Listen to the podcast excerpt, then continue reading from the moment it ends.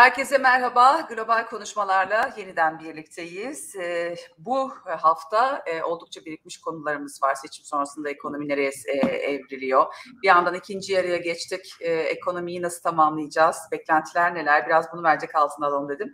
Hemen e, Servet Yıldırım, Vahap Munyar, Abdurrahman Yıldırım, Şeref Oğuz ve Hakan Güldağ'ı aramıza alalım. Hoş geldiniz diyelim onlara. Merhaba diyelim.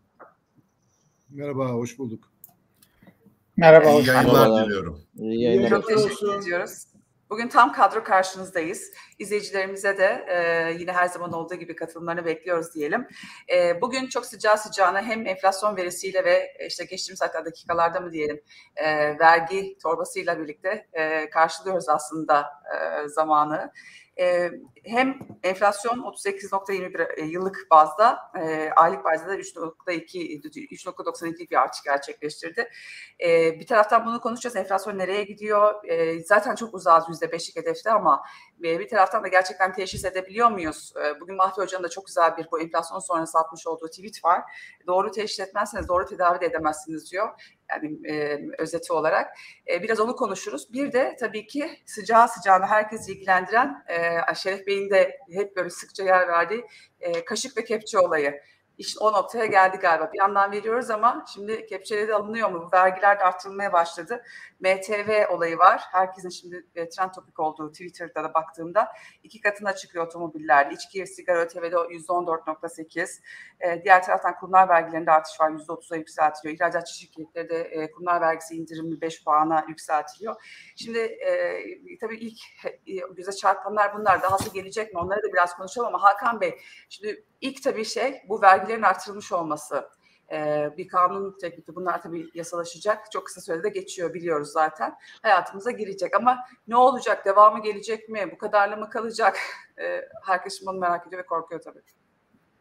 Vallahi e, muhtemelen devamı gelecek. Hatta bazıları geç bile kaldı diye de değerlendiriliyor. Çünkü yapıyorsanız bu işleri en başta yapıyorsunuz. Sonrasında e, bunlarla ilgili beklentiler de farklılaşıyor, azalıyor ya da daha farklı tepkilerle karşı karşıya kalabiliyor. Ben isterseniz bu bölümde biraz bizim e, Hüseyin Gökçe ve Canan Sakarya e, çok güzel toplamışlar. Onların global konuşmalarda sıcağı sıcağına onların notlarını aktarayım. Sonrasında yorumlarla da devam ederiz. E, tabii biraz önce e, biraz senin de söylediğin gibi sevgili Buse yani torba kanunu bu. E, ama torba kanununda zaten beklenen bazı gelişmeler vardı. İşte asgari ücrette 500 lira işveren desteği, memur maaşlarının 22 bin liraya çıkarılması vesaire filan gibi onlar da önemli. Ama biz e, olan ekstreminin Buse dil süşmesiyle torba kanun yerine vergi torbası dedi. Benim de çok hoşuma gitti. evet. Benim adım vergi torbası oldu. Torbaya başka vergiler de konacak. Bu torba kanunu. Evet, evet, evet. Lütfen. Tabii bu torba genişleyecek ama bu ilk torba diyelim. Şimdi e, Çuval biraz önce sen e, verdin ama şöyle birer birer söyleyeyim. Bir kere e, akaryakıtla ilgili akaryakıta otomatik bir enflasyon zammı geliyor. Bu e, önemli benim e, dikkatimi çekti. Aynı zamanda e, motorlu taşıtlar vergisi 2023 yılı için yani tamamını kapsayacak şekilde iki katına çıkarıldı. Ee, 2023 yani yılı içine geriye doğru uygulanacak yani. Sonuçta e, öyle Ocak görünüyor. Çünkü 2023 evet. yılı için. Evet. Ee, aynı zamanda gene geriye doğru, ileriye doğru, her yöne evet. doğru 2023 yılının tamamını kapsayacak şekilde kurumlar vergisi oranı da %20'den yüzde 25'e yükseltildi. Fakat bu oran bankalar e, finansal kiralama yani leasing şirketleri, faktörlük için, elektronik ödeme şirketleri için, sermaye piyasası kurumları ve sigorta şirketleri için de yüzde otuza yükseltildi. Bankalar var mı Hakan? Emin değilim. Orada bir belirsizlik var galiba. Ee, bankalar var görünüyor. Bana, bana gelen e, şeyde e, yani ilk o, ona istiyorsan tekrar da bakarız ama bankalarda var gibi görünüyor. Ee, şimdi kurumlar vergisi evet bankalar yüzde otuz ödeyecek diye arkadaşlar tekrar onu vurgulamışlar.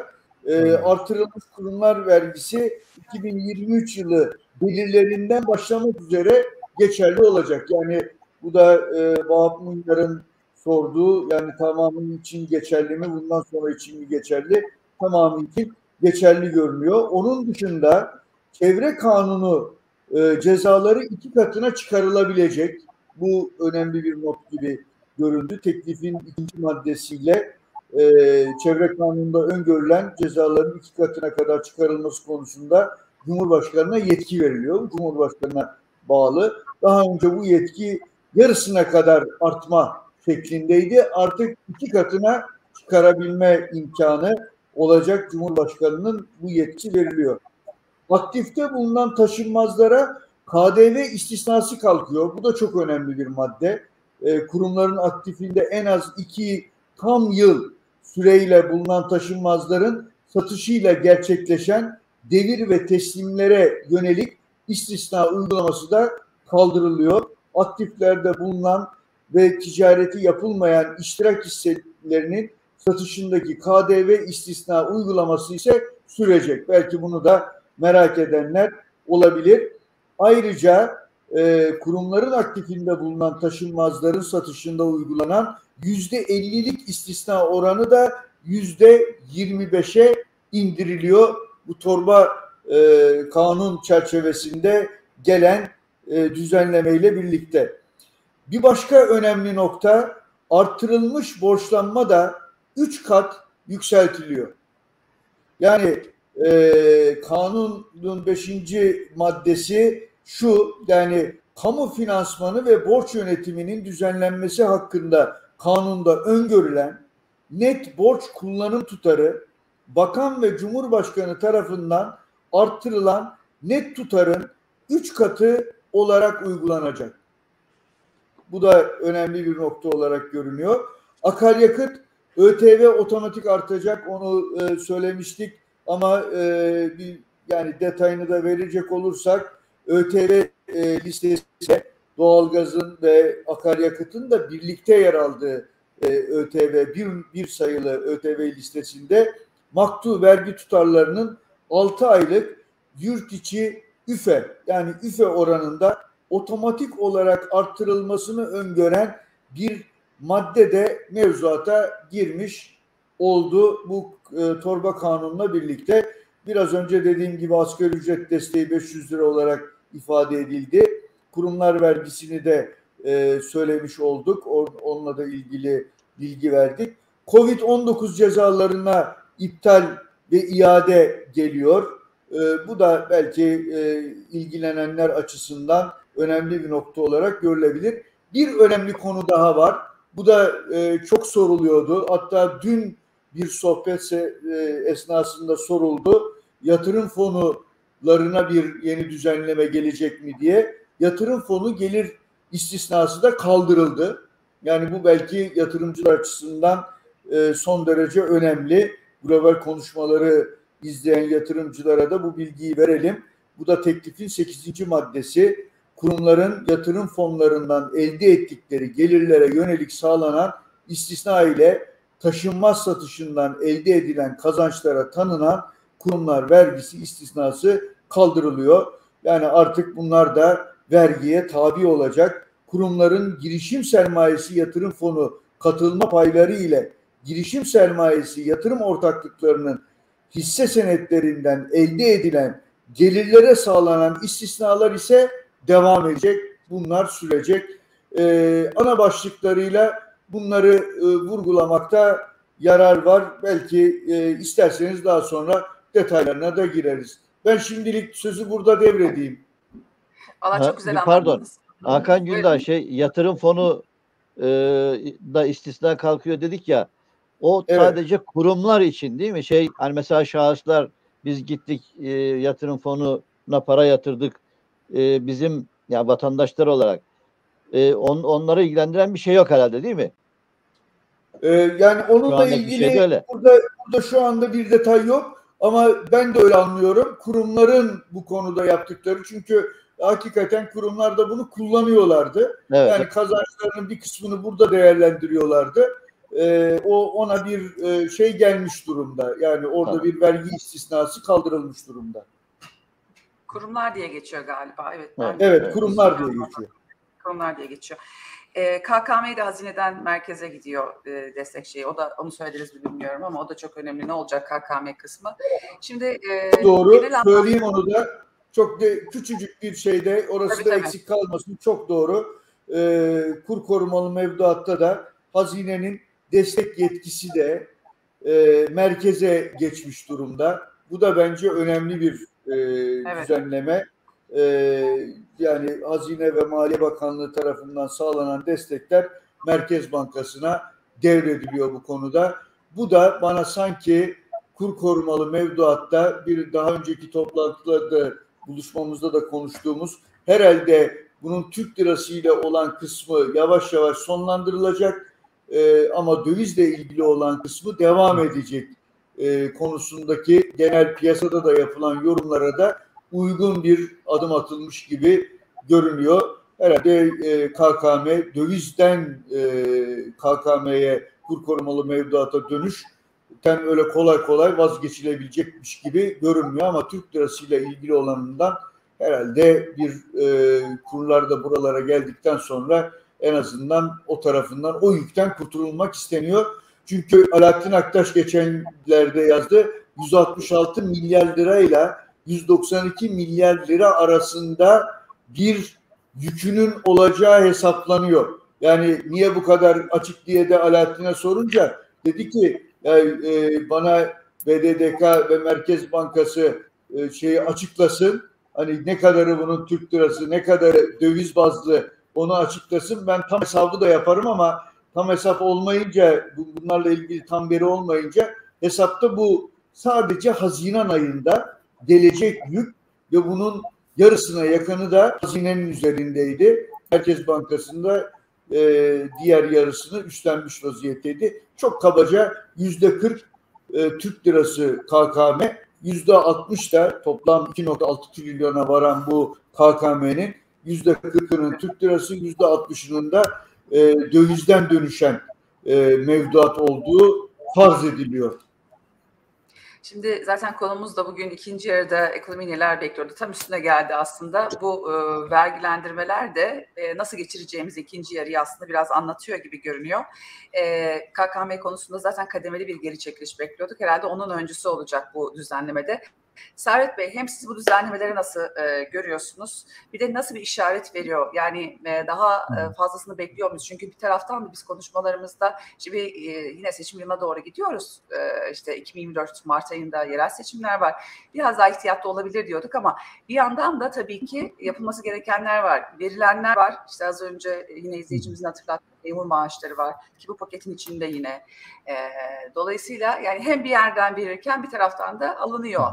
Doğru yerlerden verilip doğru yerlerden mi alınıyor? Belki onu da e, iyi çözümlemek lazım ama nasıl görüyorsunuz siz bu gidişi? Şimdi bütçede e, 600 milyar diye yılın hani bir ara tahmin edilen açık bir buçuk trilyona doğru gidiyor. Dolayısıyla onun bir finansman ihtiyacı olduğu için işte geçmiş programlarda da konuşurken seçimin ardından düzenlemelerine girmesi bekleniyordu. Şimdi bu haliyle bakınca vergi düzenlemelerine yeniler eklenebilir mi, yeni kaynak yaratmak olabilir mi, bu yeterli olabilir mi derse şöyle çok kaba olarak biraz daha tedbire ihtiyaç var gibi görünüyor. Bilmiyorum diğer arkadaşlar da aşağı yukarı aynı fikirdedir. Yani burada bitmez bu. Bunun ardından başka önlemler de gelir. Bir kaynak ihtiyacı var bu KKM'ye ilişkin olarak da Hakan'ın dediği gibi yani TL'den dönüşümlü yerine dövizden dönüşümlü devam edecek ama burada gördüğüm kadarıyla hazine üzerinde ciddi bir yük birikmeye başladı. Hazine üzerindeki yük alınarak Merkez Bankası'na devrediliyor. Yani hazine bu yükü piyasadan borçlanarak finanse etmesin, Merkez Bankası para basarak finanse etsin. Borçlanma mı para basma mı? Bizim tercihimiz bu. Burada para basmadan yana çünkü Merkez Bankası bu yükü bir şekilde karşılamak zorunda. Elinde banknot matası olan e, bir kurum para basar. Dolayısıyla bu Her para harcında evet. E, şimdi e, yılın geri kalanında dolayısıyla biz yeni kaynak önlemlerini e, tartışıyor olacağız. Burada gecikme faizlerine ilişkin işte artırılsın e, gibi çeşitli öneriler de var. Bunlar da değerlendirilebilir. İlla bazıları torba kanun gerekmeyen düzenlemelerle olacak e, tedbirler var biliyorsun. Onlar olabilir. E, bu şimdi kanun düzenlemesi gerekenler bunun içine katıldı. E, yılın ikinci yarısında başka ne konuşuruz? İşte bugün az önce bu senin bahsettiğin gibi de bir enflasyon rakamı var. Bugün enflasyon rakamı açıklandı. Şimdi e, rakama şöyle baktığımız zaman e, yıllık enflasyon yani Haziran ayında bir önceki aya göre 1.3 puan düşmüş. Gayet güzel. %38'in bir olmuş, 39 küsürdü. Ama bu tabloya bakınca yanıltıcı. Yani bu 38.21 çok ciddi bir enflasyon ve Türkiye çok ciddi bir enflasyon sorunuyla karşı karşıya. Ben bunu bugün böyle yarın için yazı yazarken biraz böyle iklim değişikliği olarak e, düşünmedim. Küresel iklim değişikliği gezegenle ilgili değil de ekonomide iklim değişikliği. O da şöyle oluyor. Türkiye'de Haziran ayı enflasyon rakamları genelde çok iyi rakamlardır. 2005 yılından bu yana enflasyon rakamları Merkez Bankası'nın sitesinde var. Ben böyle sırf Haziran aylarını çıkarttım ve bunlarla şöyle bakarak çeşitli hesaplar yaptım. Şimdi e, bu rakamlar bize gösteriyor ki 2018 yılından sonra ekonomide iklim bozulmuş. Enflasyon bir üst platoya çıkmaya başlamış 2018. Yani orada rakamlarda görüyoruz. 2018 yılına kadar yani hatta 2012 yılına kadar bakarsak mesela 8 yıl 2005 2012 8 yıl var. Bunun 5 yılında aylık enflasyon eksi çıkmış. 2005 ile 2017 arasındaki enflasyon oranı ise ortalama e, binde bir e, nokta e, binde 13 diyelim o civarda. Yani çok düşük bir artış var. O dönemde sıfıra çok yakın çıkıyor Haziran enflasyonları ya da eksi çıkıyor. Ama gel gör ki son 6 aya baktığımız 6 yıla baktığımız zaman işte geçen sene 4.95'miş aşağı yukarı 5. Bu sene aşağı yukarı %4'lük bir artış var. Muazzam bir artış. Ya bir zaman bunlar yıllık enflasyonda. Bu 6 yılın yani 2018'den bu yanaki 6 Haziran'ın ortalaması da %2.58. Dolayısıyla bizim yani enflasyonda artık kabul etmemiz lazım ki 2018'den sonra biz bu işi ihmal etmişiz. E, fiyat istikrarını arka plana koymuşuz ve e, enflasyonun ayrı bir platoya çıkmasına göz yummuşuz. Şimdi görünüm nasıl? Görünüm iç açıcı değil. Bunu sadece biz demiyoruz. Merkez Bankası söylüyor. Merkez Bankası'nın Haziran ayı para politikası kurulu açıklamasına bakıldığı zaman orada diyor ki yakın döneme ilişkin göstergeler diyor enflasyonun ana ana eğiliminde, ana trendinde yükselişe işaret etmektedir. Yani dolayısıyla ana eğilim yukarı doğru. Bu ayki açıklanan rakamlarda rakamlara girmiyorum ama çekirdek enflasyon rakamları da onu gösteriyor. Dolayısıyla orada bir yükselen bir trend var yani şu anda. E, yurt içi talep güçlü, kur olumsuz etkiliyor ve Merkez Bankası'nın sık sık vurguladığı bir hizmet enflasyonunda oluşan bir ciddi katılık var. Yani bu üç faktör ağırlıklı olmak üzere enflasyonun yönü yukarı doğru. E, artı iç talep kaynaklı güçlü seyir sürüyor hala çünkü rakamlar onu gösteriyor. Daha hala ekonomide e, soğuma yok. O küresel ısınma gibi ekonomideki ısınma da devam ediyor. Dolayısıyla bu aslında seçim öncesi dönemde yapılan bir bilinçli tercihti. Yani enflasyon bırakılıp ekonomi ısındırılarak e, seçim öncesi seçim ekonomisinin şeydi. Şimdi bunun faturasını ödüyoruz bir anlamda. Maliyet tarafına bakalım. Maliyet tarafında da öyle çok rahat değiliz. Geçen yılın ikinci yarısından itibaren gerileyen bir küresel emtia fiyatları var. O Allah'tan şansımıza olan bir gelişme. Artı lojistik fiyatları, uluslararası taşımacılık maliyetleri de yatay seyrediyor. O da gene şansımıza. Ama gel gör ki döviz kurları, iş gücü maliyetleri gibi maliyet kalemleri var. Bunlar üretici fiyatlarını özellikle baskılamaya devam ediyor. Oradan da işte tüketiciye geçiş var. Özellikle bu son dönemdeki Türk lirasındaki zayıflama bu önümüzdeki dönemde hem enerjiyi hem ithal edilen diğer girdi fiyatları üzerinde baskı oluşturacak. Bunu söyleyen de bizzat Merkez Bankası bu tespiti yapar. Merkez Bankası diyor ki o şeyin aslında önemli bir değerlendirme. Türk lirasına değer kaybı, artan kur oynaklığı, ücretlerde genel yayılan artışlar var. Bunlar yakın dönemde enflasyon üzerinde maliyet yönlü ilave baskı oluşturacak diyor. Merkez Bankası'nın öngörüsü bu.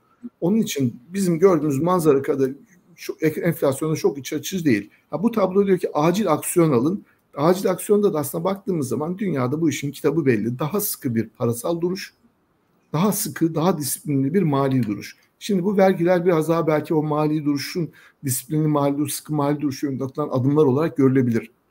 Kurumlar vergisinin artırılması. Parasal sıkılaşma başladı ama oradaki tartışma yetmez ama evet tartışması yani daha yüksek bir artış yapabilirdi Merkez Bankası. Bu parasal düşüş kesmez, e, sıkılaşma kesmez. Ne yapılır? Kademeli artış devam edecek. Zaten Merkez Bankası bunu diyor. Dolayısıyla daha sıkı para ve daha sıkı maliye politikası yönünde harekete geçilmiş gördüğüm kadarıyla. Bunun dozajı tartışılır. Çünkü sorun çok ciddi ve Merkez Bankası da vurguluyor. Diyor ki fiyat istikrarındaki bozulma hem makroekonomik istikrarı hem de finansal istikrarı tehdit eder diyor. Dolayısıyla bu noktada durum tespiti doğru Ama önlem güçlü, dozajı yeterli mi? Orada şüpheler var. Bana göre daha sıkı bir parasal e, sıkılaşma olması gerekirdi. İlk para politikası kurulu toplantısında bundan sonrakilerde belki telafi edilebilir.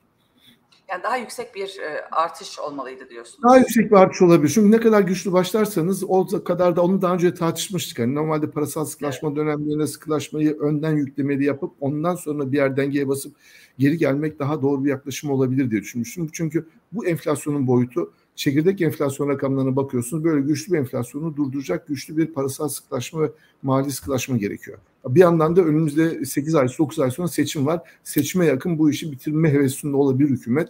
Bir yandan da böyle bir soru işareti var. Evet, ne kadarlık bir sürece yayılmış oluyor gerçeklere dönüş, e, herkesin merak ettiği mesela enflasyonda gerçek rakamlara ne zaman ulaşacağız? Bir de hedefi artık bir e, tarafa bıraktık. Yani yüzde beşlik bir enflasyon hedefi var ama e, oraya ulaşamasak bile biz gerçek rakamlara ne zaman ulaşırız diye insanlar Daha merak ediyor. Yani ücret artışları yeni yapıldı, yeni evet. açıklandı. İşte emekliler, işçi emeklileri yapılacak, onlar yapılacak. O ücret artışlarının hepsinin biliyorsunuz yani enflasyon etkisi vardır. Yapılmamalı demiyorum çünkü ücretli kesim çok ciddi reel kayıplara uğradı. Onların kayıplarının telafi edilmesi gerekiyor. Ama bir yandan da bu ücret artışlarının enflasyon üzerindeki kaçınılmaz bir etkisi var. Şimdi onları da önümüzdeki dönemde göreceğiz. Şimdi e, enflasyon konusunda e, Abdurrahman Bey hem sizin de yorumunuzu alalım. E, bundan sonra yani 18 ayın en düşüğü deniliyor şu anda. Hani baktığında bir iyileşme varmış gibi kulağa geliyor ama e, biz gerçek iyileşmeleri ne zaman ne zaman görebiliriz? Yani herkesin merak ettiği bu. Seçim olalı neredeyse 40 gün oldu. Hala rasyonel politikalar bulunmuş değil sanırım diyor. MTV zammıyla bu işler zor diyor izleyicim şimdi bizi izlerken. E, tamam bir taraftan vergilerin artırılması, kaynak bulunması açısından çok çok önemli. Diğer taraftan aslında doğrudan yatırımcı çekmeye yönelik adımları da gördük. İşte Cevdet Bey'in e, yine Birleşik Arap Emirlikleri'ni ziyareti Mehmet Şimşek'le birlikte. Şimdi yeniden Suudi Arabistan Birleşik Arap Emirlikleri rotasında Cumhurbaşkanı için 25 milyar dolar dolarlık bir değil mi doğrudan yatırım amaçlı e, belli sektörleri kapsayan bir yatırım planı açıklayacak. E, dolayısıyla hani oradan paralar gelecek ama bir yandan kaynaklar için bunlar yeterli mi? Yani o politikaları da nasıl görüyoruz ikinci yarıya ilişkin? Biraz onu da konuşalım. Tabii ki vergiler yani üç bacak açmış olduk böylece size gelene kadar. E, bunlarla ilgili de sizin e, yani devamında neler söylersiniz? Şimdi e, enflasyon evet e, Ekim ayında yüzde 85 buçuk ile tepe noktası yapmıştı. Ondan sonraki en düşük rakam. Çünkü 38 e, düzeyine indi. Ama e, bu da herhalde iniş yönündeki son ay.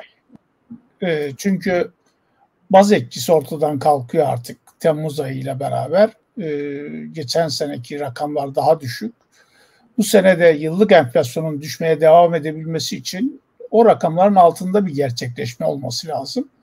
Bu kur artışıyla önümüzdeki aylarda enflasyonun hani e, gerilemesi çok zor. Çünkü seçim sonrasında yüzde 32 sepet bazında kur arttı. Onun enflasyona etkisi de başladı zaten. Hemen tüketici fiyatlarında bunu görmedik. Belki çok az gördük. Ama asıl etkiyi üretici fiyatlarında gördük. Üretici fiyatları Haziran ayında yüzde altı buçuk arttı. Ve oradaki enflasyon düşüşü durdu. Yüzde kırk yatay. Ondan sonra gelecek aydan itibaren bence yani gelecek ay dediğim içinde bulunduğumuz aydan itibaren bu üretici fiyatlarında yükseliş başlayacak. Tüketici fiyatlarında da dipten dönüş başlayacak. Dolayısıyla yılın ikinci yarısı enflasyonun e, yükseldiğini göreceğiz. E, e, düşüş yönünde çok az e, emare var. Yani bu vergi artışları tüketimi kesmez. Ancak e, nispeten sınırlayabilir. Çünkü e, tam da işte emeklilere zammın belli olacağı, işte memurlara yapılan zammın açıklandığı bir günde e, vergi artışları getirildi tam olarak bir devlet bir eliyle verdiğini diğer eliyle e, bir ölçüde ya da e, tamamını geri alıyor demektir bu. Yani bir ölçüde bence geri alıyor. E, şimdi otomobile vergi getirilmesini normal karşılıyorum. Niye derseniz e, yıl başında yapılan bir e, şeyden geri dönüldü. Çünkü otomobile ilgi çok çok büyük, talep çok fazla ve otomobil alanlar alanlar şimdiye kadar çok karlı. Ee, Yani kar ne kadar derseniz birkaç kez ben de yazdım. Bunu hesapladım da TÜİK verileri açıklandığı işte madde bazında açıklanana kadar 2012 2022 Mayıs ayına kadar altın ve dövizin son 5 yıllık getirileriyle yarışır düzeyde bir getirisi vardı. E son bir yılda da öyle pek öyle düşüş müşüş yok otomobilde. Yükseliş devam ediyor.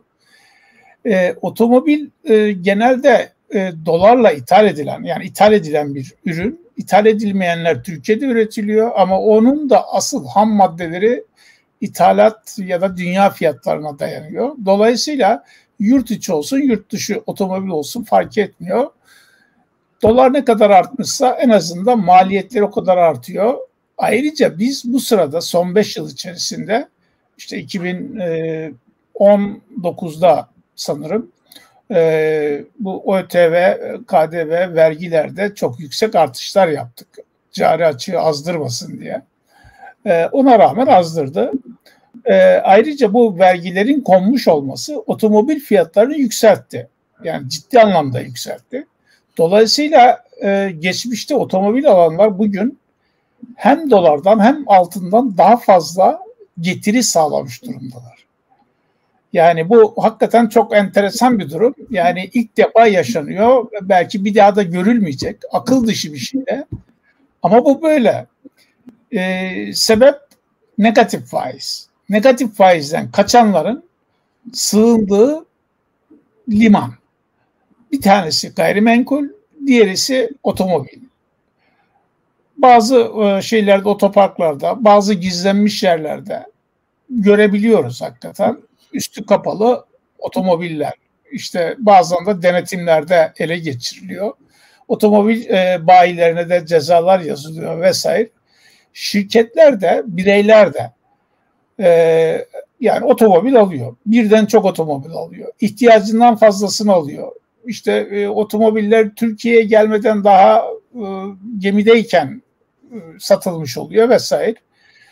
E, yani şimdi bir yanlış yerden yola çıktık diyelim. Hani faizi yanlış belirledik. Negatif faiz. Buradan kaçanlar otomobile ucum ediyor. Otomobil e, yani fiyatları çok uçup gitmedi. Çünkü orada şirketler duruma hakim ama bir ikinci el yaratılıp oradan ayrıca bir e, kar etme durumları var. Otomobile gelen zamlar aslında geçmiş dönemde bu demir çeliğe gelen zamlardan kaynaklanıyor. İşte elektrik, işçilik vesaire. Ama bir de Türkiye'de ilave olarak vergi artışı yapılmış olmasından ileri geliyor. Bir de Türkiye'de işte son 4-5 yıl dolar ne kadar artmışsa otomobillerin fiyatları da o kadar artmıştır. Dolayısıyla e, böyle bir altın madeni bulunmuş durumda insanlar için kaçacak yer olarak. Herkes oraya gidiyor. Doğal olarak da hükümet de buraya vergi getirmiş durumda. E, ama otomobil Türkiye'de e, maalesef Avrupa'nın e, en yüksek fiyatıyla satılıyor. Yani daha yeni iki gün önce yayınlandı. E, Euro, Eurostat ve TÜİK verilerinden yararlanılarak hazırlanmış tablo. E, Avrupa ortalamasını 100 kabul ediyor. 27 ülkenin ortalaması 100. Türkiye'nin otomobil fiyatları 144. Yani Avrupa'nın ortalamasının yüzde 44 üzerinde bir fiyatla otomobiller Türkiye'de satılıyor. Bu duruma geldik. Bu vergiler nedeniyle böyle. Ee, yani en yakın bize Danimarka var. O da yüzde 132. Yani yüzde 144 Türkiye en başta. Geriye İzlanda kalıyor yüzde 114. Yani onlar zaten zengin ülkeler. Dolayısıyla yani bu gelir düzeyinde Türkiye otomobile çok büyük para harcıyor. Abdurrahman ee, Bey şimdi bir şey sor, ara, izninizle araya girip çünkü izleyicimiz de tam o noktaya şey yapmış. Yani MTV ile sadece olur mu bu e, akışın değişimi diye ben e, soracaktım ama mesela şu anda yatırımlık evet ev ve arabaya e, akış var ama e, bir yandan baktığınızda e, ek vergi gelse de ne olacak? Standart vergilerin bile kontrolü yok ki diyor izleyicimiz. Galericiler, ev istifçileri o vergileri kaçırmanın yolunu bir şekilde bulur diyor. Yani oradan bir şey çıkar mı gerçekten? O söylediğiniz akış durur mu ki? Yani durmaz. Devlet vergi alıyor burada. Vergi tahsilatı yapıyor. Yani MTV bütün araçlara getirildi. Hiçbir istisnası evet. yok. Yeni alınacak araçlara da getirildi. Yani iki ondan kat ödeyecek. O, ondan kaçamazsınız yani. İşte yani, kaçamaz. Aynı zamanda da otomobilde kaçak olmuyor. Yani otomobil çünkü e, plaka üzerine kayıtlı işte motor numarası olan dolayısıyla otomobilde kaçak ancak çok nadir. Yani otomobili kaçıracak bir yere. Yani bir diyelim bir otoparkta unutturacak filan yani çok zor bir şey. Yani çok istisnai durumlar olabilir. Otomobilde kaçak olmaz ama konutta olabilir mesela. Dolayısıyla baktığımız zaman da e, hakikaten e, vergi amaçlı bir şey getirilmiş durumda. Ama bu önlemez. Yani ithalatı önlemez. İthalatı önlemeye yönelik bir şey ancak vergiyle olur. Ama vergiyle dediğim gibi e, hareket ederseniz hakikaten Türkiye'yi dünyanın e, en pahalı otomobillerinin olduğu bir yere getirirsiniz. Şimdiye kadar alınmış olan otomobilleri de otomobillerin kazanç ya da işte getiri değer artışını en yükseğe çıkartırsınız. Aksine otomobile daha fazla ucum olabilir. Dolayısıyla yanlış olan şey faiz. Yani insanlar elde ettiği Türk lirasına normal koşullarda e, enflasyon düzeyine yakın oralarda bir yerde getiri arayışı içerisindeler. Parayı koruma arayışı içerisindeler. Yani sadece bu faiz takıntısı değil, aynı zamanda yüksek enflasyondan ve yüksek kur artışından korunma güdüsü, parayı koruma güdüsü sermayeyi koruma güdüsü. Yani koruyamayan ne oluyor? Servetini kaybediyor, gelirini kaybediyor. Yapılan hareketler de hakikaten mesela getirilen yükler herkese ama e, maaş artışları e, herkese değil. Yani maaşı almaya hak kazanan, işte çalışan, e, ondan sonra memur olan en başta olar ama daha sonra işte belki SSK ücretliler vesaire daha sonra da emekliler geliyor. Dolayısıyla gelir e, aynı şekilde artmıyor. Farklı şekillerde artırılıyor. Yani devlet bunu yaparken aslında gelir dağılımını da ya düzeltiyor ya bozuyor. Bir şey yapıyor ama. E, yani e, ezbere konuşmamak lazım. Düzeltiyor da olabilir. E, çünkü düşük gelirlere yüksek zam yapıyor ama aynı zamanda bazı orta ve ortanın üstü gelirlerin gelirlerini de düşürüyor. Ee, son gelir dağılım araştırmasında da bunu görmüştük zaten. Ee, en yüksek yüzde beşlik kesim tek kazançlı kitleydi. Ee, ve diğer yüzde doksan beş gelirinden, servetinden kaybediyordu. Yani yüzde 95 kaybediyor, yüzde beş kazanıyor. Bu durum sürüyor olabilir. Dolayısıyla daha dikkatli, daha ayrıntılı bir araştırma yapmak ya da işte TÜİK'in yeni rakamlarını beklemek gerekir. Ee, onun dışında vergi e, getirilmesini ben e, sürpriz buldum. Ee, yani bu, özellikle MTV çünkü bütün seçmenleri ilgilendiriyor. Ee, ama olumlu da buldum. Yani e, Servet'in dediği gibi vergi e, ya da mali sıkılaştırma anlamına geliyor. Yeterli bir sıkılaştırma değil ama bir sıkılaştırma. Para, e, parasal genişlemeyi sıkılaştırma anlamında yavaş davranınca orada e, geride kalınca kısmen de mali sıkılaştırmayı devreye soktular. Ama aynı zamanda müthiş bir e, hem mali genişleme yapıyoruz. İşte bu bağış artışları vesaire. Ayrıca parasal genişleme de yapmaya devam ediyoruz. Birbirleriyle çalışan uygulamalar. Parasal genişleme nedir? İşte hazineden şeye devrediyoruz şeyi, KKM. Türk lirası KKM'nin yükünü Merkez Bankası'na devredince Merkez Bankası nereden ödeyecek? Bunu yani parasal genişlemeye giderek ödeyecek. E, vergi gelirlerine hakim olan taraf e, hazine. E, dolayısıyla oradan Merkez Bankası'na aktarıyorsunuz. İnşallah e, TL ile e, KKM yapmak hani sonlandırılır. Ama sonlandırılmayabilir de. Sayın Cumhurbaşkanı dedi ki e, yani biz bu KKM'ye devam edeceğiz. Demek ki yaygınlaşarak, etkinleşerek, giderek büyüyecek bu şey KKM. Ne zamana kadar? Ee, herhalde e, yani tıkanana kadar iş. Yani zamanını tam e, kestirmek mümkün değil ama çok yakın tarihte KKM'yi daraltma yönünde herhangi bir adım ben beklemiyorum. Ee, Türk lirasında da e, bir stres alıcı özelliğe sahip. Dolayısıyla Türk lirası bazında KKM'nin uygulamadan kaldırılmayacağını varsayıyorum. Çünkü kaldırırsanız doğrudan insanlar yani kur kura karşı korunma amaçlı gidip döviz alacak. Döviz talep edecek.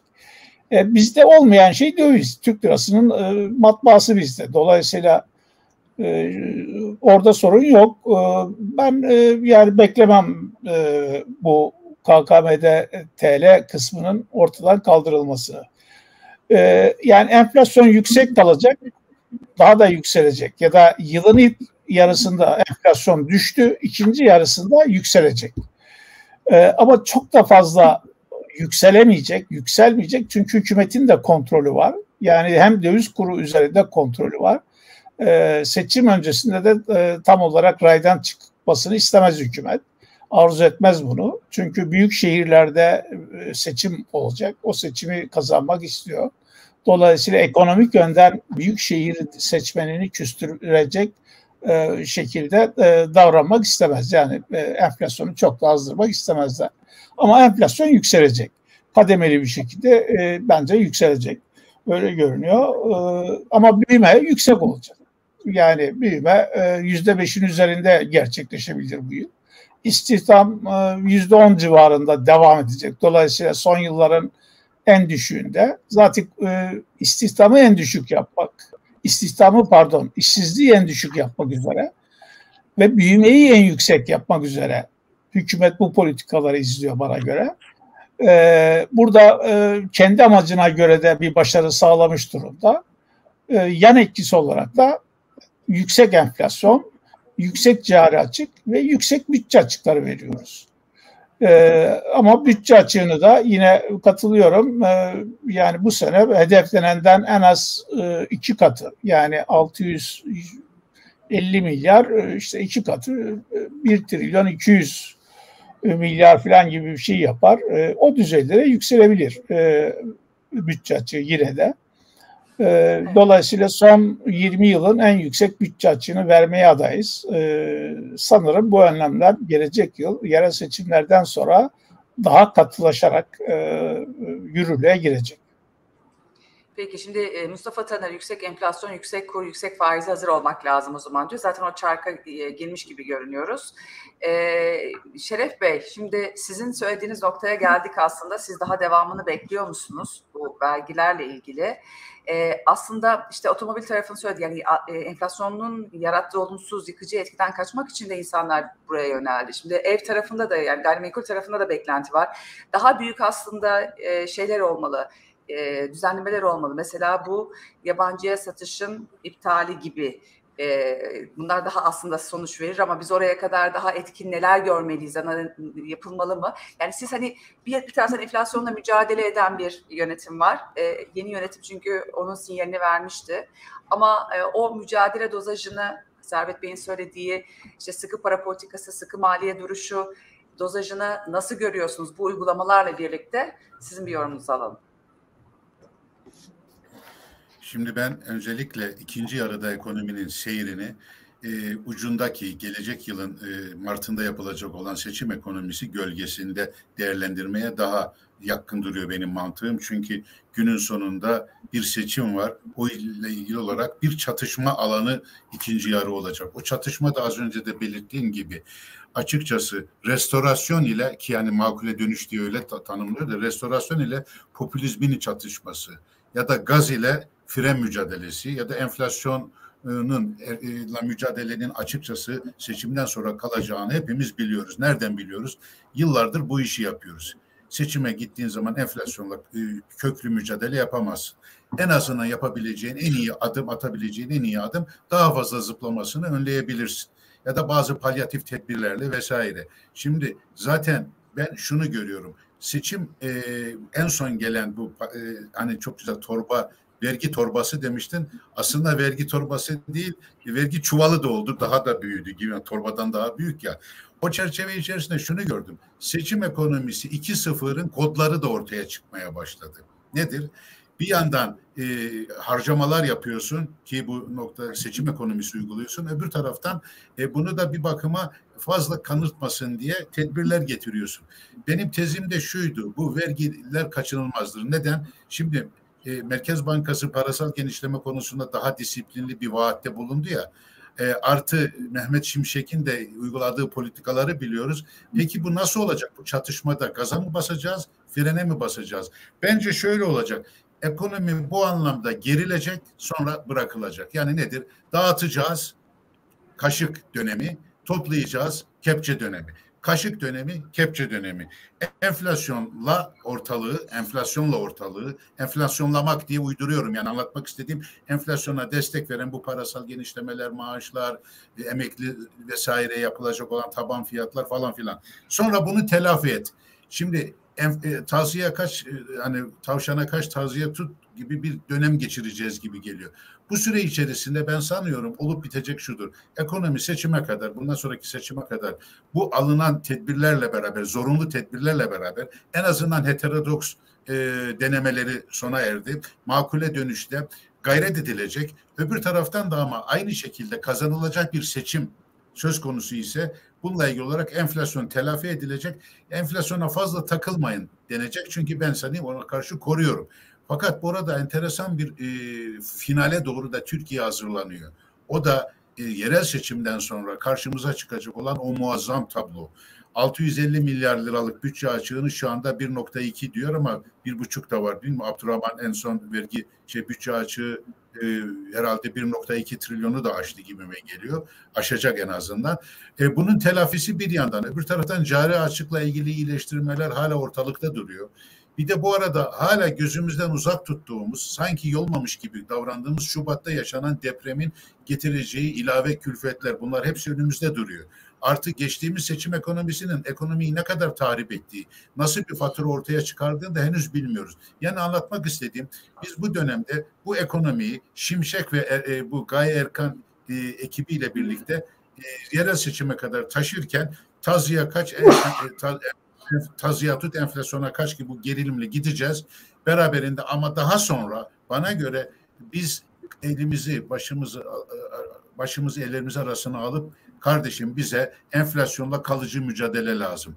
Mümkün mü? Mümkün. Daha önce yaptık. Hatta en sonunu hatırlıyorsunuz. 2018'in Mart'ındaki 2018'in e, ikinci yarısındaki kur atağından sonra enflasyonla topyekun mücadeleyle beraber bütün kesimlerin işin içerisine katıldığı bir tempo gelmişti. Şimdi bu dönemde e, gizli silah belki büyük ihtimalle seçimden sonra açıklanacak ve can acıtacağını düşündüğüm hatta bir daralmaya da sebep olabilecek bir acı reçete geliyor olmasını yani kendimize bir imefelik durumu söz konusu. Neden? E bu kadar e, kaşıklı bir ortamda kepçeyle toplamasan ne yapacaksın kardeşim? Mat, banknot matbaasının başına e, buna pek izin vermeyecek bir anlayışı getirdik. İyi de yaptık hani hanım guvernörümüz vasıtasıyla. Mehmet Şimşek ise e, o anlamda diyor ki yani mesela baksana KKB'nin yükünü bile üzerinden atıyor. Merkez sen bak bu işe ben biraz bütçeyi e, restore edeyim. Ama bütün bu gayretlerin içerisinde Türkiye sanki o büyük hesaplaşmayı büyük yüzleşmeyi e, seçimden sonraya öteleme noktasında bir kararlılıkla gidiyor. O yüzden ben vergi artışını da vergiyle finanse edileceğini biliyordum zaten. İddiam da buydu. Bu seçim ekonomisinde vergiyle. Niye? Çünkü KKM kuru koruyamıyor. E dışarıdan alacaksın CDS'lerin yüksek. E aynı şekilde vergi de bir yere kadar işte geliyordu. Biraz daha yukarıda o zorlanacak. Öbür türlü de yeni banknot basmamak, parasal genişleme yapmamak, en azından enflasyonu şimdiki seviyesinin üstüne zıplatmamak için bir gayret içerisinde. Benim beklediğim belki de toplumun e, bu anlamda herkesin acı çekeceği, küçülmenin de e, söz konusu olabileceği, yani hep müjdeyle, hep alkışla olmayacağının e, insanlara e, şimdiden anlatılmaya başlaması diyeceğim ama mümkün değil. Ama seçimden sonra bu yüzleşmenin kaçınılmaz olduğunu ve şimdiki ikinci yarıdaki ekonominin de o sahneye e, seçimden sonraki sahneye kadar idare etmek, oyunu sürdürmek. Yani birinci perde bu ama asıl vaudeville e, bence seçimden sonra e, sahne alacak ve o dönemde de sanıyorum onu yapmak zorunda kalacağız. Niye? Biliyorum bunu söylüyorum. Daha önce yaptığımızdan farklı bir şey değil. Şimdi o kadar da sabır var mı? Ee, hem yönetim tarafında e, hem de halk tarafında. Bir de güven kısmı. Az önce Tayfun Bey e, belirsizlik ve güven sorunu e, var mı hala diyor. E, şimdi bu politikalar güven veriyor mu? Gerçekten güzel bir aslında yer.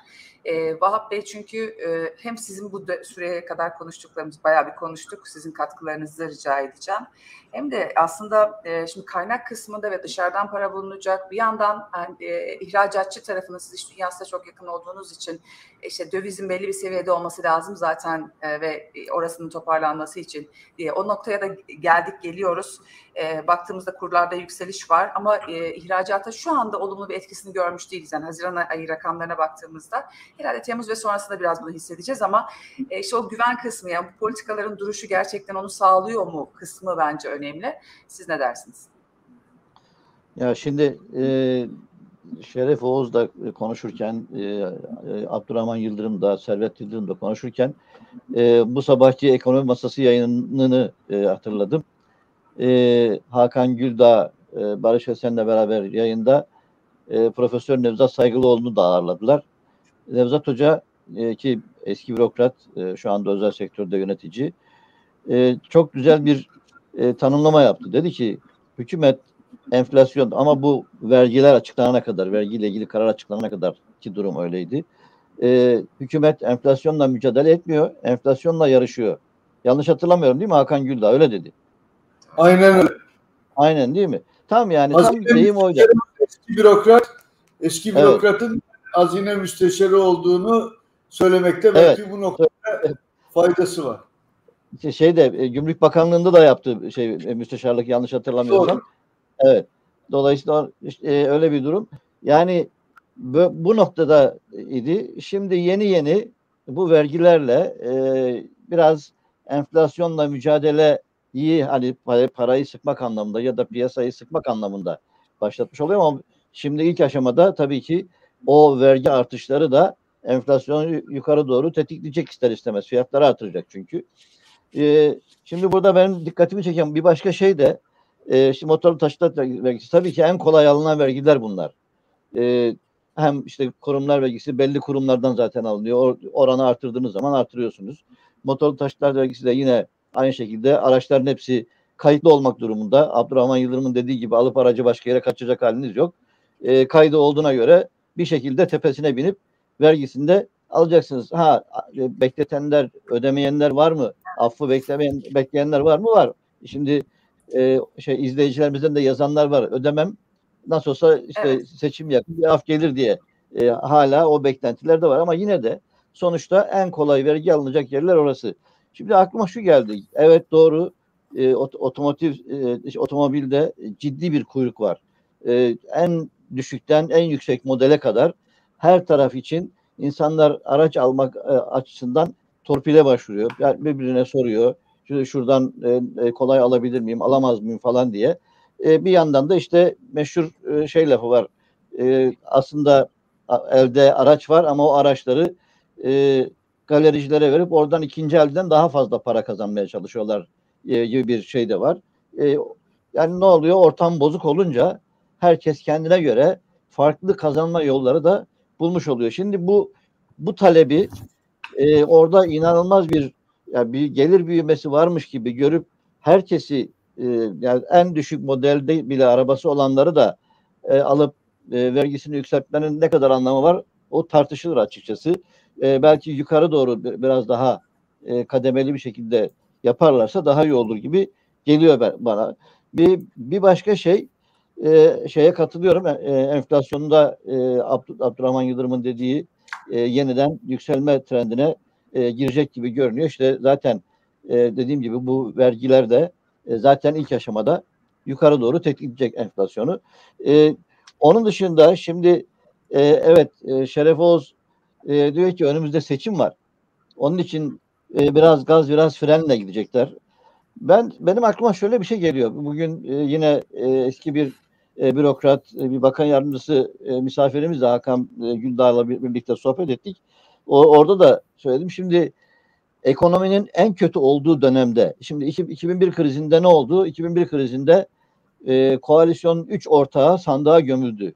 Şimdi hep beklenti öyle o yöndeydi. En azından işte e, meclisteki çoğunluğu kaybeder diye e, düşünülüyordu AK Parti için. Fakat e, ya da Cumhur İttifakı için ama, ama öyle olmadı. Ekonominin en kötü olduğu dönemde seçim kazandı. Şimdi yerel seçimde e, neden e, fazlaca seçim ekonomisi uygulaması gereği duysun ki yani bütün ülke için kesenin ağzını atmak açmak gibi bir e, şeyi zorunluluğu gerek e, e, önünde tutmuyor bence şeyin hükümetin. E, İstanbul'u ve Ankara'yı yeniden alması gerekiyor. Be, becerebilirse İzmir'i de alması gerekiyor e, CHP'nin elinden. E, tabii arada, arada tabii Adana gibi kentlerimiz de var, büyük kentlerimiz de var. E, dolayısıyla o kentlere dönük e, belki kesenin ağzını açar.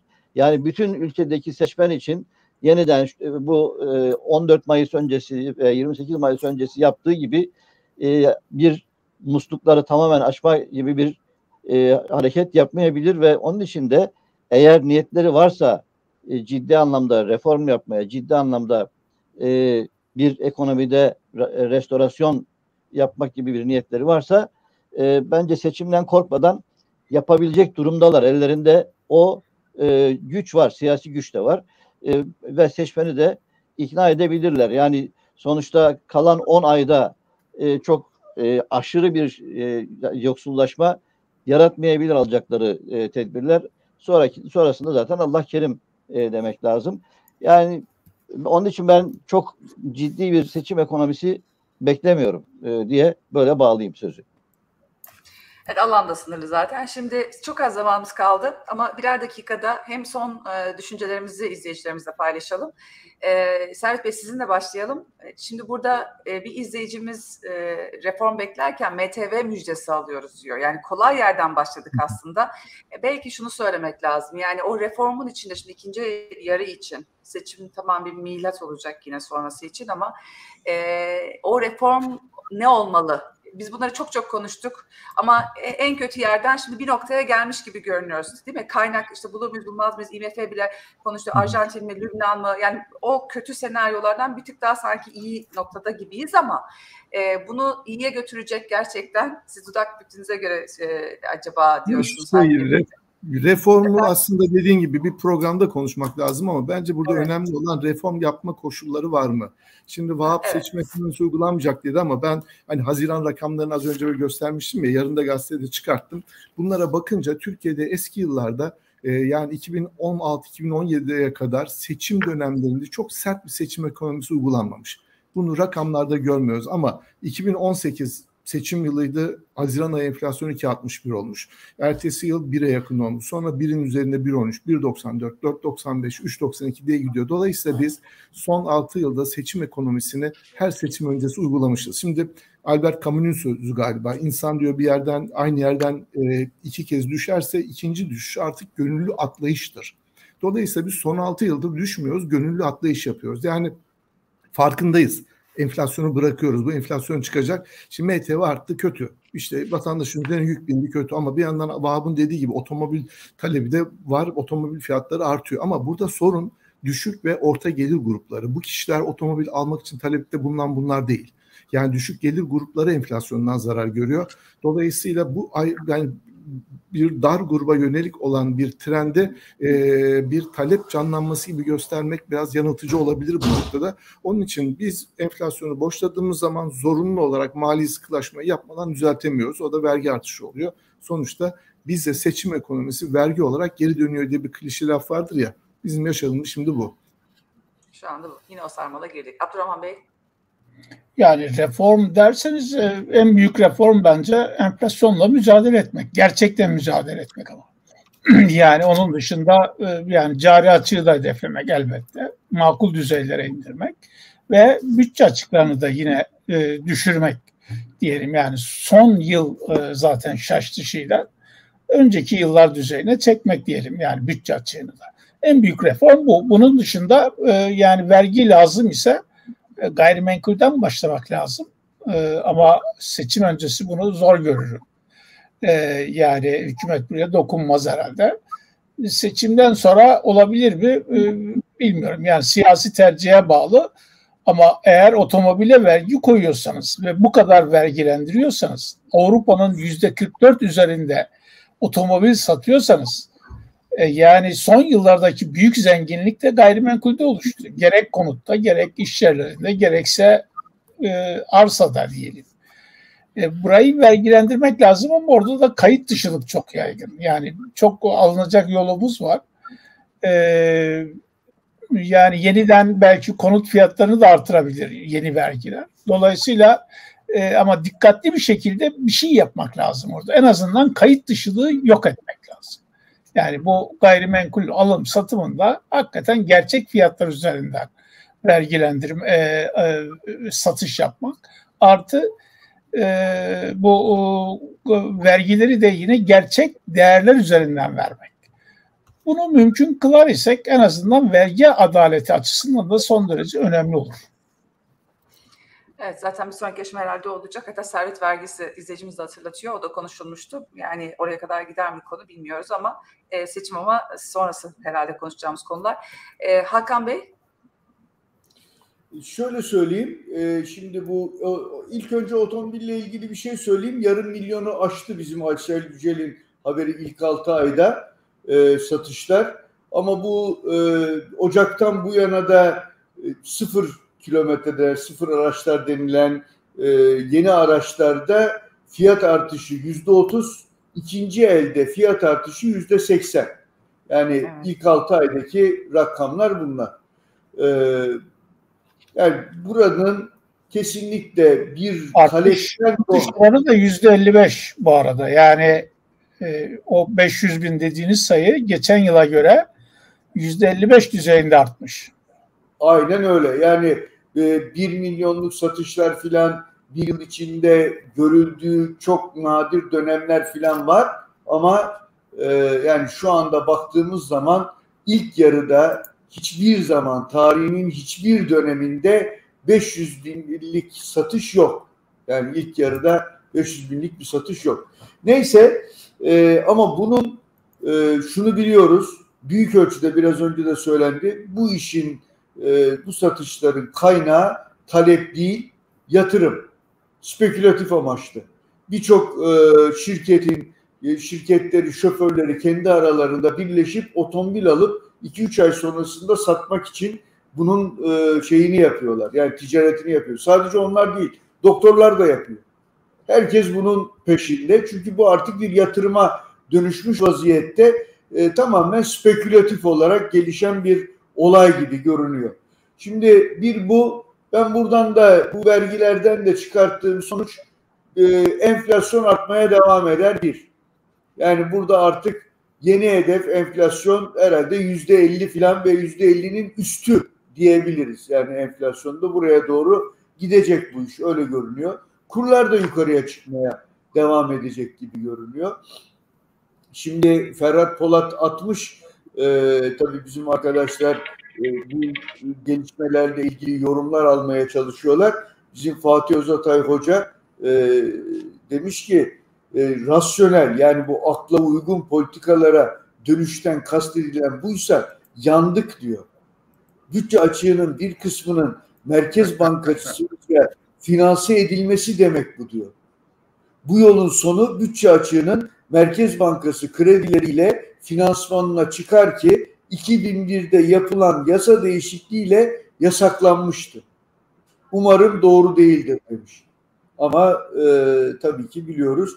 Hakan Kara da Merkez Bankası'nın eski baş ekonomisti cin fikirli birileri yine Merkez Bankası kanunun etrafından dolaşmanın e, yolunu bulmuş gibi. Onun dışında yani e, pek çok da eleştiri var ama şimdi vakit vaktimiz dar.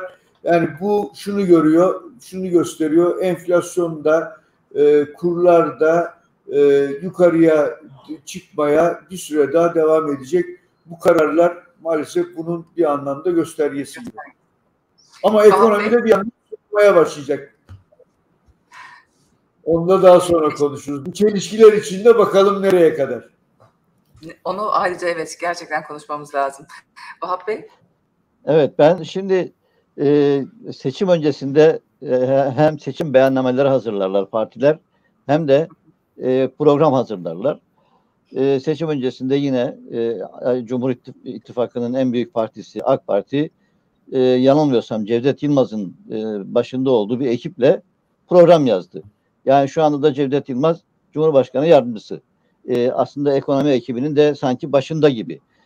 E, dolayısıyla aslında e, hazırlıklı olmaları gerekirdi. Yani Mehmet Şimşek e, göreve başladığı gün rasyonele döneceğiz derken sanki ellerinde bir şey var, rasyonel bir şeyler yapacaklar gibi bir e, durum herkesin aklına geldi. Ama maalesef şu ana kadar yani işte az önce bir izleyicimiz de 40 gün oldu seçim üzerinden 40 e, gün geçti. Evet. Bu mu rasyonel diye sadece vergi mi?